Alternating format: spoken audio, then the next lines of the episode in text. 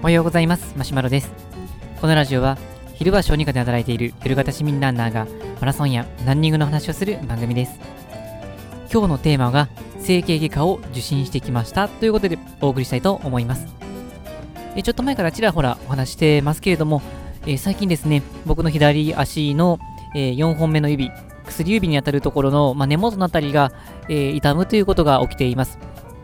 まあ、安静にしてると、まあ、治ってくるんですけれども、まあ、ちょっと走ると、またこの痛みとか違和感が出てくるっていう状況が続いていました。で、まあ、1回痛くなって休んで、また痛くなって休んで、で、また痛くなってってことで、まあ、3回目の痛みが出てきたので、さすがに1回はチェックしておいてもらった方がいいかなと思って、あの働いてる、まあ、病院の、まあ、整形外科の先生に相談しました。で、まあ、とりあえず、まあ、整形外科で見てもらうところは骨が大丈夫かというところですので、レントゲンを見てどうかになるんですけれども、まあ、レントゲンを取ってもらって、まあ、その結果なんですけども、まあ、僕一番あの心配したのが、まあ、疲労骨折みたいなものを起こしてないかなっていうことでした。まあ、例えばこう、まあ、どこかにこうぶつけて、で指が痛いのであれば、それはもう完全に内身ですので、もう時間を待つしかないんですけれども、はっきりと、まあ、ぶつけたっていう記憶ももちろんないですし、見た目上のこう腫れてるとかもなかったりするので、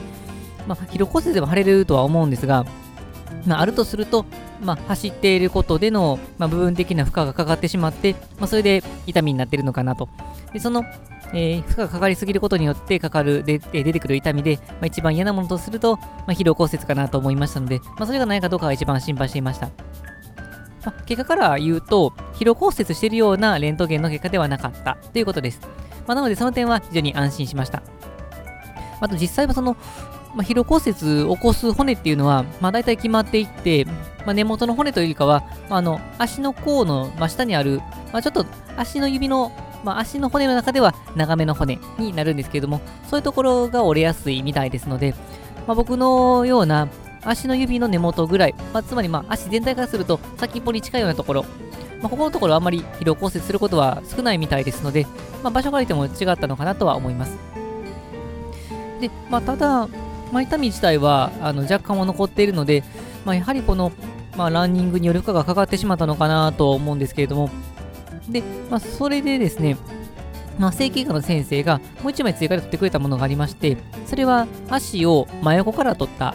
そういうレントゲンです。で、これ、まあ、なんで撮ってるのかなっていうのは最初僕分からなかったんですね。えっ、ー、と、指が痛いということだったので、足の真横から撮ると、指が重なって見えてしまって、狙ってる指が全く見えなくなってしまうので、うん、これはどこを見てるのかなっていうのが、まあ、やっぱりこう医療関係で言っても、専門分野が違うと全く分からなくなるという現象がここで起きてしまってるんですけれども、まあ、それで撮ってもらったレントゲンを見て、何を言われたかっていうと、アーチがあんまりないですよって言われたんですね。アーチ、つまりこの、まあ、曲がってる感じ。いわゆる扁平足っていうことだったんですね。で、まあ確かに言われてみれば、うん、扁平足だなっていう ことにはなるんですけれども。で、まあ、扁平足、まあ、意識はしてなかったんですけども、まあ、確かにこうランニングにおいていくと、まあ、扁平足じゃない、しっかりとしたこのアーチがある方が、まあ、有利なのは有利なんですね。というのは、ランニングっていうのは、もう地面を何回も何回も蹴って進む競技で、でしかも体重の何倍もの、あのー、力がかかっていくっていう、そういうものですので、その力をダイレクトに受けてしまうのか、まあ、柔道の受け身みたいにうまくこう流して受け止めれるのかっていうのは非常に大きな違いになってきます。で、ここで足の、まあ、バネに当たるところに当たるのがこのアーチの部分になるので、しっかりとアーチがあると、もうある意味まあバネみたいな感じで、しっかりとこの衝撃を軽やかに受け流すことができますけれども、アーチが少ないと部分的に力がかかってしまって、それでこの負荷がかかって、最終的には疲労骨折であるとか、まあ、痛みとかにつながってしまう可能性があります。まあ、というわけで、まあまあ、あのレントゲンを取って、まあ、扁平足ですよっていうことをまあ言われたわけですね。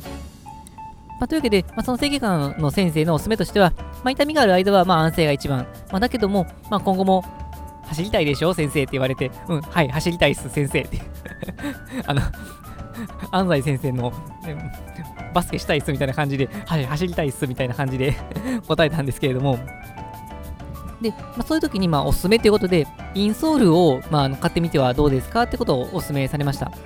で、まあ、インソールは、まあ、あまり僕、正直こだわってなかったんですけども、まあ、今回を機に、まあ、ちょっと調べてみようかなというふうには思っています。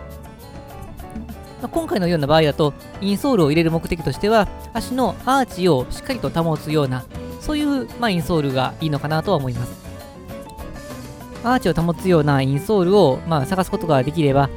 そのインソールのサポートでアーチを保つことができて、足にかかる衝撃を分散することができれば、今後、まあ、もしかすると負荷がかかりすぎて足のトラブルが出てくるということ可能性も、まあ、減らせるのかなというふうに思っています。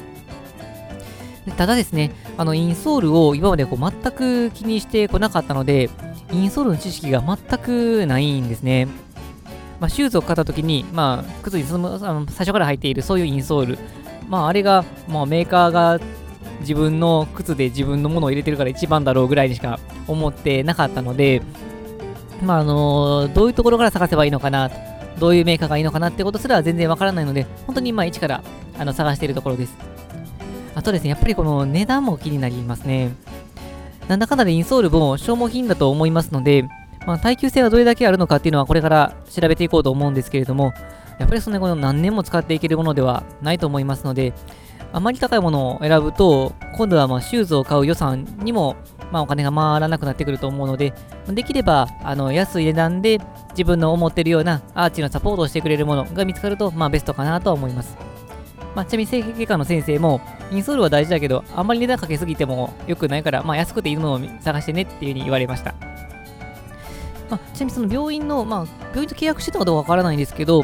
なんか足方を、あのー、測って作ってくれる、まあ、そういう業者っていうのが、まあ、コネクションがあるらしいんですけど、まあ、その先生的には、まあ、結構いい値段するから、まあ、続けて履くのにはどうかな、うーんっていう、まあ、感じだったので、まあ、とりあえず既製品で、まあ、ピタッと合うものがないかなってことは、まず探していきたいなとは思います。はい、というわけで本日は、足が痛くて整形外科を受診した結果、骨は大丈夫だったけども、扁平足と言われて、インソールを探す旅に出かけていますというお話でした。このラジオではこのようなランニングに今日の役立ったかどうかわかんないですけども、そんな情報を日々配信しています。また僕自身はブログや Twitter でも情報の配信を行っていますので、気になった方は概要欄の URL をチェックしていただけると嬉しいです。えー、ではですね、まだもうちょっと足のお休み期間ができそうなので、まあ、トレーニングとしては、まあ、自転車をやっていくと思うんですけども、まあ、でもこのランニングまたしっかりとできるように準備をしていきたいと思います。それでは、さよなら。